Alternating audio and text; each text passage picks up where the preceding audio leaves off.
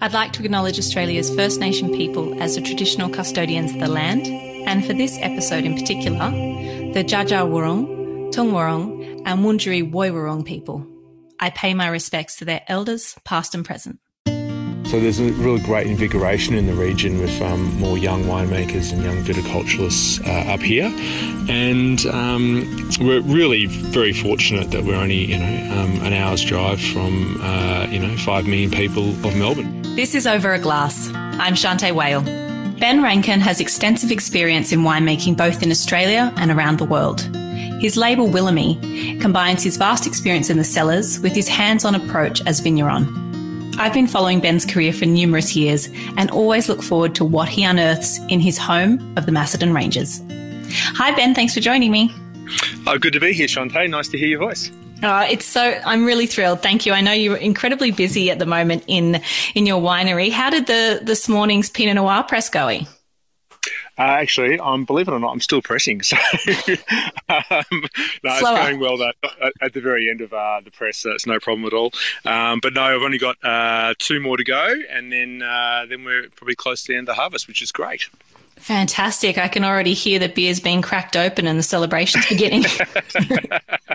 yeah, I think so. We um, uh, It's been long and arduous uh, vintage this year. Been a very unusual one. Uh, just been obviously with a, um, a La Nina event again, um, as most Australian winemakers would understand. The cooler years um, are always uh, more challenging than the, uh, the easy warm years. Yeah. I, you know, it's been a bit of everything everywhere. And I was going to ask you of mm. that. So, I mean, what, how do you prepare for that? Is it just that you've just got to make sure you've got time in the winery to, to be picking things at the right time? Or, or how do you, yeah, how do you get yourself organized? Um, well, you need to cross your fingers and pray. um, and you have to have lots of patience. It's very much a patience year. Uh, here in the Macedon Ranges, um, in particular, we're obviously you know the coldest region on mainland Australia, and probably colder than a lot of Tassie as well. And I know the Taswegians won't be happy hearing me say that, but the fact is we are. And um, really, we're just looking at you know I've got four different um, uh, weather apps, and you're trying to get a gauge on what's happening happening with the weather next week and the week after. And uh, you have to have a lot of patience because it's um, a very slow ripening season here, particularly in a in a, uh, in a wet, cool year. And um, and really try and uh, manage picking around those uh, rain events, which can be a challenge, particularly uh, in the back of COVID with um, the challenges of finding workers for picking. Um, that's been really tough for everyone in the business, I think, around the country. And uh, so, you know, sort of predicting to pick two, three weeks out by booking the contractors in to try and preempt a picking date and then you know at the last minute you're cancelling and pushing it out again. um, it's pretty tough. It's been very uh, um, logistically challenging, and uh, and I think patience is the key in um, in these cooler areas um, to try and find that right window before a rain event. Uh, um, obviously, when the fruit's ripe, um, and then fingers crossed you can get the pickers to pick at the right time, and that's been one of the big challenges and headaches. Uh, that's in the industry and, and probably all horticultural farm industries for the last couple of years. It's been a massive challenge for everyone, really. Absolutely. And mm. I, I, can't imagine how, like you said, you have to be patient, but it's one thing to say that and another to do it. And I imagine a bit like a, a watch pot, you know, never boils. Do you just wander through the vines or do you try to do something else that's completely different to get your mind off you know, off just kind of standing around? What do you do? Uh, well, you chase birds to keep them off the uh, the crop. Uh, no, it's a good question actually. Um, look, we um, had a slight change in direction this year. Uh, with um, we we, we knew we were having a very low yield again for the third year in a row. So I've had to um, sort of subsidise a bit of our income by buying a bit of Heathcote fruit. Um, for, so last year and this year, so that sort of got our harvest going a bit earlier than normal. And so really we had something to do in the cellar with um, I had a bit of Fiano and a bit of Shiraz to muck around with, and um, and then really uh, in the vineyard it's just really um, just patience, checking the nets, making sure the birds don't get in, and uh, and waiting really. Um, and that's um, been really, you know, everyone's impatient naturally, so you want to get off and running. And then uh, um, really everyone was in a rush to get everything off um, before Easter because it was, a rain um, at the end of uh, Easter, so about 10 days ago. And um, So luckily we got it. We got all our fruit off just before that rain. So um, that was a relief actually, because 62 mils of rain is uh, is a fair bit, and that would have been um, uh, set us back a couple of weeks, and and then provided some botrytis problems and all that sort of stuff. So really, um, you know, there's there's so much luck in winemaking. You've got to finger cross your fingers and your toes.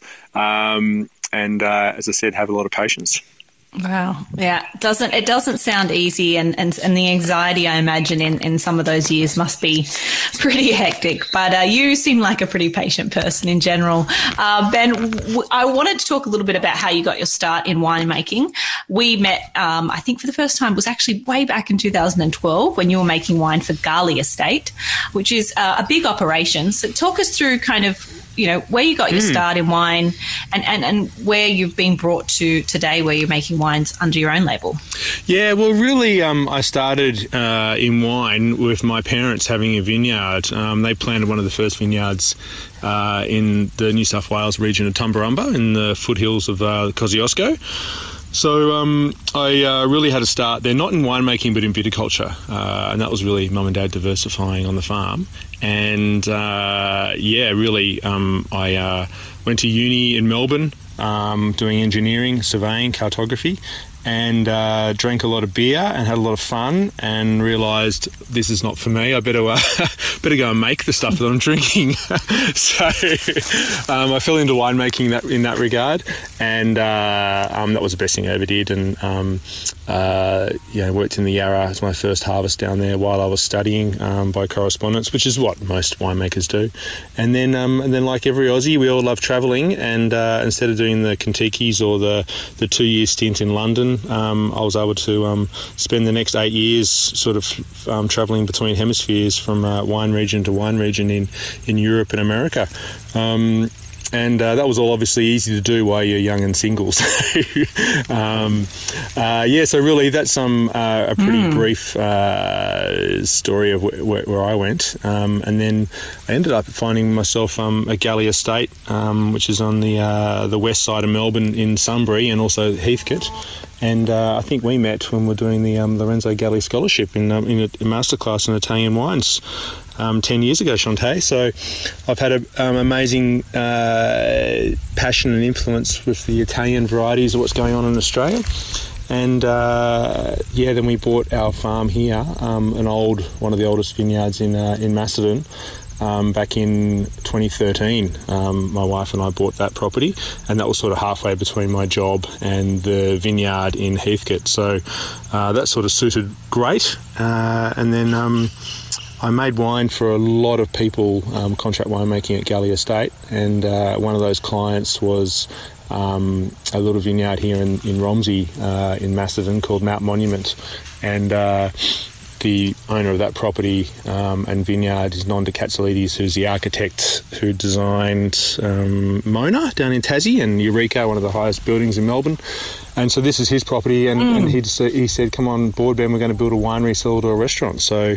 Um, COVID uh, put it back a year, but we're about to open. Actually, we had our, um, our soft opening last week, and uh, which is which is really exciting. And we've done a mini Mona here exciting. at Mount Monument um, with lots of sculptures in, in uh, on the property, and uh, I've made the first wines in the winery proper here. I've, i was using um, neighbouring um, uh, wineries at um, Curly Flat and Kilchurn, um, making Willamia Mount Monument for the last two years um, with their facilities, and now this year we're able to do it ourselves. So that's been really exciting, and uh, now I've got a real foothold in Macedon, and, and I love the synergies going back to where I grew up at Tumbarumba, being a cold climate area, mostly sparkling based varieties here, Chardonnay Pinot are the predominant varieties. And uh, my first vintage overseas was Burgundy, so um, I did a stint in New York, uh, upstate New York, um, in the Finger Lakes, which is also Pinot Chard, Riesling, all cold varieties. So um, I've sort of always been cold climate person, so this is where I've ended up. Amazing. Yeah, it's kind of come full circle, which I love that. Um, it has indeed, yes. I was going to ask you a bit. I mean, I mean, I've loved the wines that you do at um, Mount Monument, and, and I feel that there is a synergy between uh, the wines that you have produced we've always kind of had a little bit of your fingerprint in, in, in a really wonderful way, not necessarily in a winemaking sense, but in, in a feel and, a, and, a, and a, a, almost a flavor sense. So, um, mm. and working with Chardonnay and Pinot Noir makes a lot of sense. But it wasn't until I went on your website and I was just did a little refresh and I was like, hang on a minute, what's this? Shiraz and Fiano. And I was like, that's only just happened. What? what? How do I not know about this? So, uh, how have you found working with, um, you know, just moving into some of those Heathcote varieties? And, and I mean, it's been wonderful that you've been able to get your hands on some fruit, especially in these hard vintages. Mm. And how have you found those? Yeah, well, obviously, I've had a lot of experience in the Heathcote region with my previous job at Galli Estate, having a vineyard up there, and we had um, we had Fiano up there, and we had um, uh, other other Italian varietals like Sangiovese, Nebbiolo, Montepulciano, etc., and obviously Shiraz. That's what Heathcote's obviously famous for. So um, I've uh, been involved in that region for a good ten plus years, so I know a lot of the growers and a lot of the people up there, and so it was um, good. It's been great getting my foot back into Heathcote again and to buy just a few tons and, and muck around with it. And really, it's only come about because I've had three tiny vintages um, here at Wilimee and Macedon, and uh, I, re- I, was like, "Well, I need a bit of extra income here because um, these um, small yields um, don't do us uh, any any help with um, paying the mortgage." so, um, got to be done. exactly right. But it's also great. I, I, really love Fiano as a white variety, and I think it's got so much potential in this country. Uh, and a place like Heathcote, which is obviously a warm growing region, the natural high acidities, um, which is what Macedon's about, it's high acidities. you don't have to play around with the acid, acid side of things. Shiraz, you do, obviously, because it's a warm climate variety. Um, but um, I've tried to make Shiraz in a bit more of a juicy, crunchy, uh, more uh, approachable style, medium bodied rather than the big, big full bodied Heathcote Shirazes. And, uh, and then Fiano with a bit of texture. Um, you know, barrel ferment, leave it on gross lees in, in barrel for 12 months rack on the new moon to bottle. So trying to keep it, um, uh, I guess that's a bit more of my philosophy across the board is reflecting the vineyard more than the winemaking than anything else. And I think that's paramount. Is uh, the fruit is the vineyard, and and our job as winemakers is to um, uh, try and capture that in a bottle, the vineyard, rather than um, any influence of of uh, you know the hand of the winemaker. Yeah, absolutely. Well, I can't wait to see them because I am really interested to see your take. And like you said, Fiano's going great guns in quite a few regions, and I'm really excited to see where it goes because uh, we are seeing a lot of people get behind it. And, and like you said, it's it's mm. well suited to um, a few different um, climates mm. in Australia. So very exciting times. Yeah, I think with Fiano too, um, there's a couple of different styles there. Like people are making it like Sauv Blanc, which is sort of, you know, in it, keep it in stainless steel, keep it fresh, bottle it early, and keep it, you know, vibrant. And others are doing what I'm doing, which is more like Chardonnay, you know, in the barrel, um, wild ferment, leave it there for 12 months, and, and, bring more texture to the wine rather than that crunchiness that, that Blanc would have. So that's really going to be quite interesting to see where Fiano goes in Australia and what consumers uh, are more akin to, whether that's the textual side of things or the, the bright, vibrant, you know, Savvy Blanc sort of style. Mm, or with, or whether we just get a bit of both, and then it mm. continues on in in two veins. But um, mm. I want to talk about the Macedon. It is one of my favourite regions to drink from in the whole of Australia, and I still haven't been down there, which is terrible oh, of me. Change that. oh, definitely, especially now that you've got these amazing facilities about Monument. But tell yeah. me about the Macedon Ranges. Why is it so special? Oh, look, really, really simple. Um, it's uh, as I said, it's um, it's an hour from Melbourne, which is amazing, uh, and very few people in Melbourne even realise we're here. Everyone goes sort of east or south southeast to to Yarra and Mornington, but we're um, on the Great Dividing Range. Um, we're high elevation. Well, for Australia, we are. Most vineyards are above 600 metres. Um, we're obviously a cold climate, so it's a, a really beautiful region for um, Chard and Pinot, um, and obviously sparkling based varieties. Uh, and um, and it's a very tiny region. Like it's um it's uh, only a, probably about uh, maybe as a crow flies, 30 to 40 kilometres um, from north to south, but it's sort of a wide region, probably about 60 kilometres from east to west. So um, that's sort of following the Great Divide as it hooks around the bottom of Victoria towards the Grampians. Um, and uh, um, really, um, there's um, such very few producers in this region. There's less than 40, and uh, I think the total crush out of the region is about 1,500 tonnes on average. And to put that into perspective for some of your viewers, um, you know, a, a, small winery in Australia um, anywhere would produce a thousand, two thousand tons, and they're still considered, um, you know, medium to small. You know, in the Yarra Valley, the De Bortolis, when I was there 20 years ago, we were doing 5,000 tons. Domaine Chandon, about the same, 5,000 tons. Um, that's just one or two wineries in the Yarra. Um, that's for example, anyway, to give you a bit of perspective. And this whole region, is 1,500 tonnes. So everyone's a small bespoke producer. Um, there's um, a lot of the old school producers um, uh, are slowly um, passing on to the next generation, or they're moving on themselves, and, and other young people are able to come in and, and buy that vineyard or buy that fruit. And so there's a really great invigoration in the region with um, more young winemakers and young viticulturalists uh, up here. And um, we're really very fortunate that we're only, you know, um, an hour's drive from, uh, you know, five million people of Melbourne. So um, that's uh, great. And people are coming up to Hanging Rock um, as well. And also, um, obviously, Daylesford to the, to the west is a very popular little town in the region but uh, yeah, really Chardonnay Pinot and a little bit of Riesling as well. Probably the three main uh, key varieties in this region. Um, and as a winemaker, I think all winemakers love to make those three varieties. If they had a had their chance to make um, some premium uh, wine, that'd be the three premium varieties you'd probably choose. Most of us would. Definitely want to make them and they want to drink them for sure. yeah, totally, exactly right. Yeah, make and drink, very important.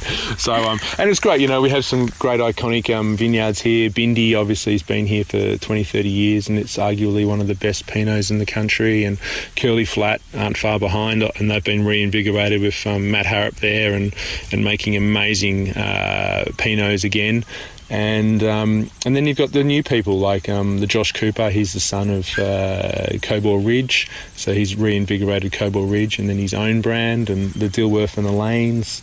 Um, to um, other little places like Lyons Will uh, and so forth. So passing clouds. There's some lovely little wineries and and uh, and, and, the people in this region are, are, fantastic. We're quite a close knit little community um, of winemakers, and um, that's another really important part of the region. It's just great people. Yeah, yeah, I, I, tend to agree with you in that there is a real sense of um, community, but also, like you said, you hear the word boutique thrown around willy nilly these days, and it tends to not mean anything to me at times. But you really can't deny that the labels from the Macedon have that real handcrafted boutique feel about them and such premium wines as well. And and I hope that with the development mm. and things like this podcast going out that you know people recognize and visit the region but that it doesn't become you know overburdened with just huge um, I don't know, tourism that kind of destroys yeah. the sense of it because it is um, precious. But at the same time, you know, you can't really blame people who can't keep secrets like this for yourself, for yourself you know? all the time. no, as much exactly as I'd like to. I, no, I know what you mean. I sort of see like um, uh, Macedon's like where the Yarra was 30 years ago, um, well before, you know, the Yarra was developed and became the tourist. Um, and good luck to them, well and well done to them. Um, but um, yeah, Macedon is uh, just so tiny. But I don't, I don't envisage any big corporates um, because the land is expensive. Uh, also, there's um, as we are a cold region um, and lots of little valleys and so forth. There's lots of frost zones, so there's lots of area here which uh, you would be crazy to plant a vineyard in. Um, you really need uh, a little bit of elevation on the slope, um, so you get that airflow to avoid those spring frosts because that is the biggest issue in the region. Um, and um, and then also the reason, another reason we came up here was because with climate change being a cool cool region, we've got um, pretty good water here, and uh, you know that sort of um, I, am looking you know, looking to the future. Whether my, my daughters take on the business after me or whoever does, they'll still have a viable business in the in the years to come with respect to climate change. Um, it's sort of benefited us in a way, which is really crazy to say, but it's brought our harvest forward um, from May into early April, late March. Um, so hence more viable for table wines in this region. Um, mm. Years like this year, we're back to mid to late April in, in harvesting, and there's still some vineyards in the region that are higher elevations here that are still another couple of weeks away from picking Pinot and Chardonnay. Um, uh, so um, it is a viable region to the future, and that's really exciting as well. So, um, but there's a lot of areas which are um, which aren't akin to, to, to, wine because of frosts and so forth. So um, it is very bespoke and and uh, very niche uh, little region. Yeah, it sounds like a bit of local knowledge would never go astray if you're looking to invest in the area. Um, I want to talk Indeed. about two uh, two of your. Well, I want to talk all, about all your wines. I mean, your Chardonnays. I literally wax lyrical about your Chardonnay. Anyone that knows me knows I absolutely adore them. But let's talk about underwater Thanks. Pinot Noir because oh, um, that's really exciting, and I and I really think that um, we'd love to hear from you about that. So the process of élevage of wine mm. below sea level is something that has been done um, in a few places around the world. But where did uh, this little experiment for you come about, and how did you go about it? Yeah, right. Great. Um, good question. Well, I came about it, uh, oh, geez, nearly 20 years ago um, when I was working in the Yarra Valley at the Bortolis. And Steve Webber, the owner and, and boss there, winemaker, he'd just been over to Spain and, and had, um, had one of those. Um, uh, wines to drink, and he was waxing lyrical about it, how exciting it was. And um, uh, I was like, wow, I'd love to give this a try. Um, so it's um, one of those things that's been in the back of my mind for um, 20 years, and I haven't had the opportunity to. Um, uh, to taste any any underwater wine or to make any underwater wine. So um, hence, um, when we bought Wilimee, uh, I was like, wow, righto, now's my chance to um, unveil that secret I've had in the back of my mind for 20 years and, uh, and see what happens and, and, see what it's like because I hadn't really tasted any of those wines. I wanted to um, find out, well, what's to go? So I. Um, I had some um, clean skin Shiraz actually at my old job at Galli Estate, and I put um, half a dozen in a bucket to see um, how those wines would go underwater for and they were under underwater for four years, just in a bucket of water. And the screw, cop, screw caps had completely rusted, so I um, uh, realised that screw caps were not viable for underwater maturation. So I had to go with uh, cork, well, Diam natural cork. So um, mm-hmm. Uh, that's the reason why our Wilimee Pinot is in cork. Um, and yeah, so 2015 was our first vintage uh, at Wilimee. And um, after a year in barrel, after being bottled clean skin um, in the winter of 2016, I was able to put 20% of our Wilimee Pinot underwater. And uh, at Wilimee, we because we bought an old existing vineyard and also winery, there was a existing winery there. So there's there's three 5,000 litre wine tanks there and that's where I store the wine underwater. Um, I was tempted to go to the ocean, um, but because uh, that's where everyone else does it in the world, and that's where you hear the stories about shipwrecks, obviously, in the ocean. Um, but I um, decided to not do that because I knew someone, you know, some diver would eventually find it and uh, nick it while they're looking for lobster or whatever. and, and also, I'm not much of a diver, so I wasn't really going to go an hour and a half, two hour drive down to the coast to uh, bury some wine in the ocean. So, hence, um, uh, probably the only person in the world doing freshwater. Um, I wasn't going to do it in our dam um, because our dam's our life source of our property, and I only have one dam, and it's spring fed in the winter um, with winter rain. So, um, uh, I didn't want to um, dredge that dam or or um, or um, anything like that. So hence I use those wine tanks, um, fill it up with dam water, and um, there I've left the wine for five years underwater, maturing. Um, so last winter was uh, the five year mark of our 2015 Pinot, and I chose five years because um, well, obviously, you hear the stories of um, of hundred years um, in the ocean, and uh, um, obviously can't wait hundred years, uh, like the shipwreck analogy. So um, I thought, well, look, you know, what's a nice round number? One or two years is probably not going to be long enough. It's going to be a bit of a marketing gimmick. You know, wines don't evolve or change that much in one or two years. So I chose five years to see um, how it would go. And obviously, I've done it every year um, since 2015. So I've been able to pull out a bottle every year and have a taste myself to see how it evolves. But um, I like the roundness of five years. I've, I've kept a few bottles um, underwater for, for a few extra years from the 15 vintage to see how it evolves and we'll see how right. that tracks.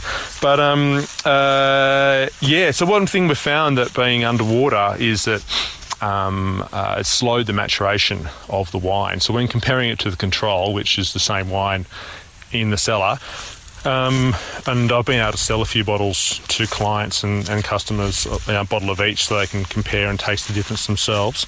Um, but the general consensus has been is that the wine underwater has been fresher, maintaining um, its fruit and, and, so forth. But the structure has slightly changed because of uh, um, you know the pressure of being underwater. Um, mm. But um, interestingly, when when uh, doing a bit of research about all the underwater guy people doing underwater um, wines in Europe in particular, um, they're all saying that it it uh, um, the wines mature more quickly. So you're actually seeing a young wine looking older than what it is. And um, in the evidence that I've seen with Wilimee Pinot, it's the inverse. So there's mm. a hmm. couple of theories to that, and it's all again, you know, this is the, the thing. It's very much um, speculation and, and theori- theorized. Um, but in a tank with fresh water, you know, um, 150 kilometres from the ocean, there's no current, there's no wine movement apart from natural movement um, in the tank from the influence of the moon, which is which is not that great. Whereas in the ocean, you've got the tidal movement and also current movement. So the wines are constantly being moved in the bottle um, mm. underwater at whatever depth it may be. So I think that has a large bearing on on the maturation of the wine. I also can't see how the wines in in the ocean would be uh, more forward and and um, uh, you know, drinking like the more aged, because when you hear about the stories of, a, of someone drinking a hundred year old champagne that's been underwater for hundred years, the wine still looks fresh and vibrant not mm. like a 300 year old wine. so, yeah. Uh, so with that, I'm thinking, well, those champagnes in the shipwreck are probably buried in the mud, in the um, uh, so therefore they're not as um, uh, not having that tidal and hence um, uh, current movement of the, the, the, the, wines moving so much because they're actually in the mud. Um, but again, I'm only theorising this. It's, it's a bit, um, uh, you know, we're trying to figure out um, why our wines look fresher and more vibrant than um, the control as opposed to the guys doing the same thing um, in the ocean. Um, maybe it's also because I'm doing Pinot. I don't know why it is no one else is doing Pinot. Everyone else is they're doing more Mediterranean varieties rather than Pinot. Um, so maybe it's because I'm doing Pinot. I don't know. It's it's really interesting to try and figure all this out, and and uh, these conversations have been more. Um, uh, prevalent um, in the last 12 months since I released that wine uh, last September. So, um, so I released the the 2016 Pinot, um, which is five years underwater this coming September, October. And I'm, I'm, guessing we'll have lots more conversations about why the wines, um, you know, look fresher, or, or some people may think they don't. um, but it's really, it's really great, great conversations to have. It really is, and I think that um, I mean I could feel like we could chat about this for another couple of hours because I'm fascinated by it. I, I'm a bit of a diver, so I just I can imagine you know coming across your wines just off the coast and you know grabbing a lobster and, and a little drink would be pretty awesome. But I mean, at the same time, you know, I always thought that maybe that kind of slower evolution had to do with maybe kind of pressure depth. But, you know, a lot of the great wines of the world have been a result of, of them being out to the elements, things like Madeira over a passage of time, being left mm. in the sun in barrels. Mm. So I think that, you know, this is just a natural progression of where we can see wine going. And, mm. and like you said, whether it be that it is slower evolution or greater color density, mm. it's, mm. um, it's fascinating that you're doing it and that you're spending the time. And like you said, it's it's not easy to put some of those bottles down, going, well, they could be stuffed, and you know, oh. I I could be selling them. yeah, but, totally. But if you don't take any risks in business or in life, you know, you're never going to have the reward. So um, you know, you got to give it a go, and that's what I did. So it was fun doing it, and it's fun still doing it, and, and I'm going to have great conversations over the, over the many years to come with, with um, people like yourself and and also our clients who um, um, you know, be drinking and tasting those wines and, and getting that feedback. But um, you know, um, like in anything, you know, you've got to give it a go and, and see what happens. So um, it's fun doing it. Absolutely. And look, the wine's sold out, which is fantastic. And mm. like you said, in September, you're going to release your 16s for anybody that's savvy enough to be online and grab a couple of bottles. There yeah. is a limit uh, on how many you're selling, which I like because yes. I mean, people get to share them around no, a little bit more as that's well. That's important, definitely. Yeah, for sure. I think there is three bottles of the 15 maybe available at Key if anybody is uh, going by that way to have and wants a little cheeky uh, sample of the 15. But um, I, I, just really commend you for doing such a thing, and I think uh, it, it, leaves room Thank for you. so much conversation, especially over a glass of wine, having a chat. Uh, I'd love to do it, but. Let's also talk about your Blanc de Blanc releases as well, because oh, yeah. again, talking about patience, I knew you're a patient man because you've released some 1995 with long time on Lees sparkling wine. Mm. How did all that go? And, and you know, how did um, how did you want to add sparkling to the portfolio? I mean, it sounds like a natural progression, but you tell me. Well, really, um, it's actually again coming back to a similar story with the um, Fiano and Shiraz, because we've had three tiny vintages. Uh, I've had to sort of look for alternative um, uh, ideas, and uh, an opportunity came about because I was making the wines at um, Kilchurn, which is the old Cope-Williams vineyard here in Macedon. Um, Gordon Cope-Williams, the owner of the, that vineyard, he passed away um, of old age at the beginning of COVID, and uh, his sons put his cellar up for sale. And because uh, I was making some wines there, I was able to have a bit of a look at what they had in the cellar. And um, really, this is credit to Gordon Cope-Williams uh, more than anyone else. But it was um, his Blanc de Blanc from 1995, and I was only first year out of uh, out of school in 1995, so I didn't make the wine. um, uh, but no, so it's his his fruit, his his wine, and he had obviously I don't know how or why, but had forgotten about that. There was a whole pallet of it, of magnums and also bottles actually, um, 750ml bottles. So I was able to taste. Um, there was also 1994 um, Blanc de Blanc, and I was able to taste those wines. And the 94 um, bottle and magnum were buggered. Uh, the 95 um, bottles were over the over the hill, but the 95 Magnum looked awesome, and I was like, "Whoa, hello, mm. this is going to be great." So um, there was only 38 dozen in in the pallet, so um, I bought the 38 dozen, uh, and um, and then I got together a great friend of mine, um, ex sommelier of the Van Haandel Group down here in Melbourne at the Stokehouse. Um, his name's Link Riley. Uh, he has a little restaurant um, up in Bendigo called Harvest, and uh, I was like, Link, come down and have a look at this and help me do dosage, um, you know. Um, so he and I sat down together and, and worked out dosage for um, the uh, the Blanc de Blancs.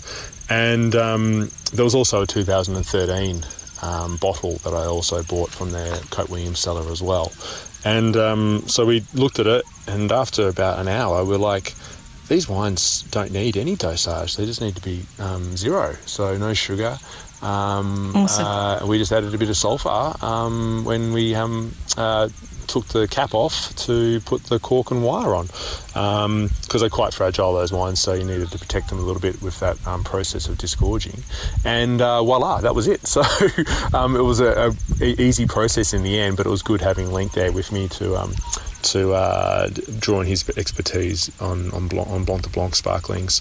Because um, look, I'm a, I'm a, I'm a I'm a still winemaker, not a sparkling winemaker. So um, it was really opportunity, in all honesty. And then um, we had to design a new label. So my wife painted something abstract.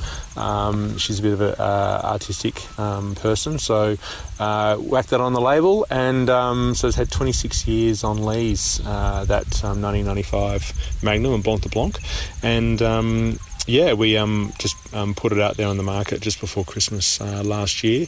And uh, to be honest with you, I've still got a few bottles because I haven't been out and about showing restaurateurs or anyone really because of with COVID lockdowns here in Melbourne. Um, I've been and also been so busy here at, um, in the vineyard. I haven't really shown many people, so there's still a few bottles around of that Blanc de Blanc, but it looks delicious. It's a great, great example of aged Australian Chardonnay. You know, looking at 26, so 27 year old um, Chardonnay and the acidity. I mean, obviously you're going to have the acidity being sparkling, but the fruit on it um, is. You know, you got to. I recommend people drinking it out of a uh, Chardonnay glass or a, a big uh, sort of balloon glass, not a um, not a flute glass You want to experience it, the Chard- aged Chardonnay characters with, with obviously the fizz and the effervescence of sparkling. So, um, yeah, it's a really great little project that an opportunity that I came across, and I was very lucky to um, to stumble across that opportunity.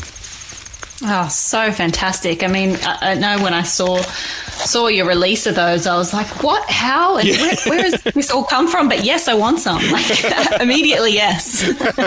yeah, well, you don't get to see that very often, and I'm like, "This is this is no. really interesting Australian history, and you can drink it." And that's what I love about wine. You know, you hear the story about Thomas Jefferson. You, you know that well.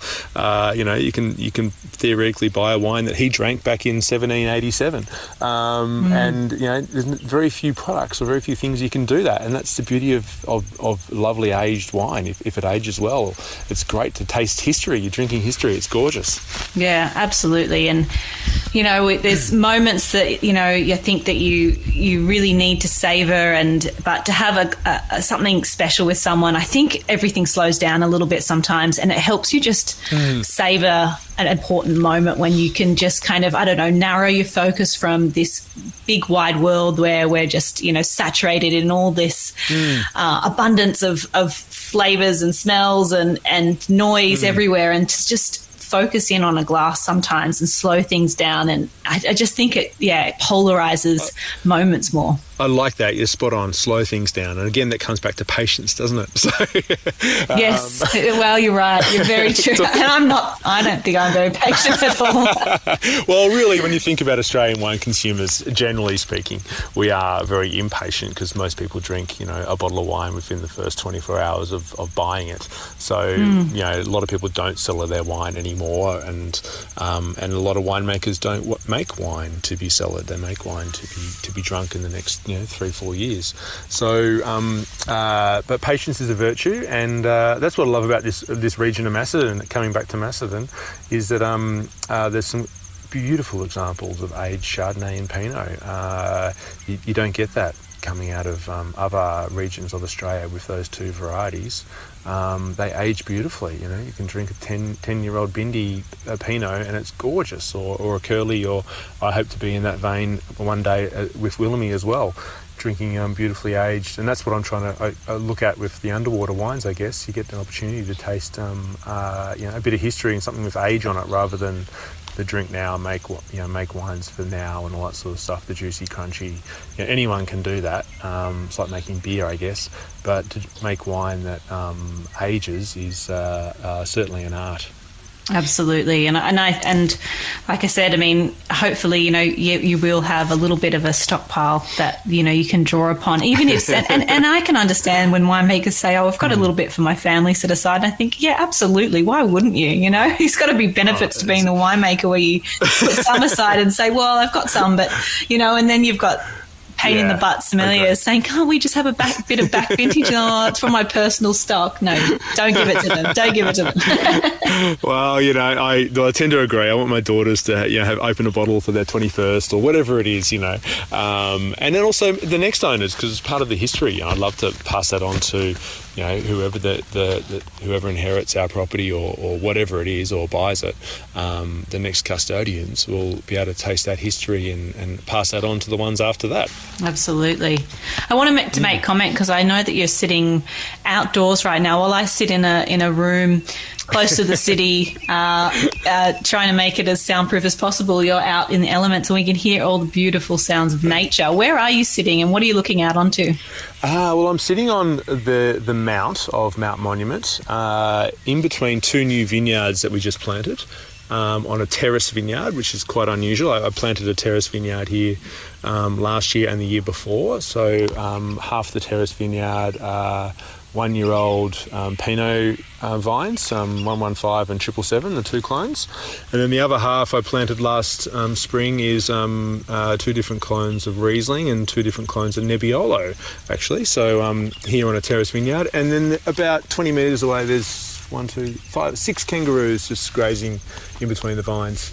Um, so yeah, I've got a lovely view of the valley here. Um, there's a few uh, little smoke piles rising in the valley from people doing little burn offs. Um, now that uh, you know autumn is here and um, you know fire season's um, gone beyond us, people are starting to burn a few little piles, and uh, it's a gorgeous afternoon in the in uh, the Macedon Ranges. Uh, it sounds delightful, and all the more reason for me to get down and see it for myself. But uh, I, and I'm very excited about Nebbiolo in your hands. That sounds like some promise for the future to see see what you'll do with that. But um, looking forward to it. What what's next on the agenda for you? I mean, you certainly have a lot going on, and not somebody that sits idly by. You've got uh, someone that sits outside of the box and then always has a new project. I can see that. But what are you really looking forward to, other than being done with um, this vintage and being able to relax? yeah with um, uh, the opening of the restaurant Celador in the next month, and uh, that'll be exciting. And uh, having the public coming through, looking at the sculptures. Uh, then really, this this terrace vineyard, as I just uh, mentioned, over the next um, uh, three years, um, there'll be a lot of work in getting the vines established, and, and, then hopefully we'll see the first fruit um, here, maybe in the 2024 vintage or 25 vintage, definitely. So um, you're always crystal balling in that regard. Um, and then also, I've got another little project going on in the side as well with um, a dear friend of mine, um, uh, Jordan from Travail Wines, which is another little um, uh, winery here in the Macedon Ranges. And and uh, Jordan's been leasing a vineyard um, around the corner, and unfortunately, he was um, he was killed in a car accident about three months ago, oh. and um, so I've been looking after his vineyard um, there, and, and been making his wines um, here in the winery, and and uh, um, going look, just looking into that um, business as well, and helping his wife get through that. So that's been uh, a challenge this vintage, but also mm. um, important. Uh, a lot of yeah, important as well in his memory, and um, you know, a great mate and, and a great person, and and uh, yeah, and his wife and kids are great people. So um, um hopefully we'll uh, take that um, their business from strength to strength over the next few years as well. So that's sort of another little thing I've had on the side. Um, if I didn't have enough hours in the day, well, that certainly um, uh, tipped me over the edge. So, well, hopefully, uh, it keeps you out of um, trouble as well. So. yeah, that's uh, yeah, that's pretty easy at the moment. So um, no, uh, so that's what I'm looking forward to is getting this um, terrace vineyard going, and then I'm really hopefully for all of us in this region to get a a nice solid uh, yielding vintage again because a lot of us are um, sort of crying out for um, a nice um, even um, weather spell in spring when we have flowering. So that's always our challenge here. But we're in the lap of the gods, and you can't do anything about that. Well, we talked a lot about crossing fingers and toes, and we are doing that for an abundant vintage for the next couple for you. uh, thanks. So, um, no, no, it's great. We're, we're in a great region, so we're very fortunate, great people, and um, you know, as you know, uh, you know, it's not just the winemakers; it's the uh, everyone in the in, in the wine industry is a, it's a, they're great people, and it's a great great industry to be involved in, whether you're a sommelier, viticulturist, winemaker, or, or just working in a um, uh, a wine shop. It's um it's a fun industry to be involved in. So um, uh, we all look after our, each other. Absolutely, I totally agree. I thank my lucky stars that uh, happened to fall into into the wine industry when I did. Uh, I always ask everyone on the podcast, Ben, if you had to drink mm-hmm. three beverages for the rest of your life, what would they be and why? Three beverages. Oh wow! Um, you can say alcoholic or non-alcoholic. You can say yeah, yeah, yeah, yeah. No, right at that. Wow, you got me on the spot there. I would say, um, uh, look, I, I, am very much a wine person. I, am off the beers now. Um, uh, there's too many funky cool cats that I just don't understand in the beer industry. So uh, I like to keep it simple. Um, and I, I, do love Burgundy, any, any Burgundies. Um, that was my first vintage uh, in 03 um, out, outside of Australia. And I have a, um, a real soft spot, not just because it's Burgundy, but it was my first vintage away um, uh, from this country. And obviously, I make Chardonnay Pinot here, and obviously Burgundy Chardonnay Pinot. So um, I'd say most um, most Burgundies. Uh, I do have a little soft spot for um, some uh, some whiskies from Scotland um, mm. in the Isles, um, and uh, and also um, XOs. Uh, I love um, uh, those um, those beverages as well from um, cognac. Um, mm. A little bit of Armagnac, but I love cognac. So I guess my good mate in Bordeaux, we drank a lot of cognac um, at his place in Pomerol. So um, uh, I guess you know beverages always bring you memories, and for me, you know, drinking Burgundy reminds me of being in, in Burgundy likewise with cognac being my mate's place in Pomerol uh, and a bit of Armagnac with um, you know the prune d'Agen, you know, eating those prunes soaked in Armagnac. Um, I guess that's a beverage and a meal. that's allowed. and uh, yeah, so um, uh, I think um, that would be my uh, my choices as uh, off the cuff. I love it. I love it. Mm. And you're right. It does. It is all about invoking memories and nostalgia and, and remembering good times in life. So uh, mm. I, th- I can't uh, fault you for any of those. I think all great drinks. I like the fact that you said, you know, any Burgundy. I'm kind of in that vein too. I can't afford it, but you know. No, neither can I. That's why you're not that fussy. I love it. you take what you can get when it comes to Burgundy. Very true. I need more wealthier friends. yeah, it's a bit like uh, saying you want to own a boat. You think, no, you just need friends with the boat. You don't need to That's, own the boat. here, here, here, here. I couldn't agree with you more. uh, ben, thank you so much for joining me today. I know you're busy. I'll let you get back to pressing off the rest of the Pinot, but thank you so much. I promise I will come down and visit one day. But thanks for spending the time. I absolutely love your wines, love what you do, and uh, I wish you all the luck for some very promising, high yielding uh, vintages in the future. yeah, thanks, Shanteh. And the door's always open, so come down and visit. And uh, much appreciated. Great to have a chat. Thank you. Cheers to you. Thanks, Ben. This is Over a Glass. I'm Shanteh Wale. Stay tuned for more stories from the world of wine and drinks. Listen in every Thursday on your podcast app. Follow us on Instagram at Over a Glass Pod and contact us at overaglass at deepintheweeds.com.au.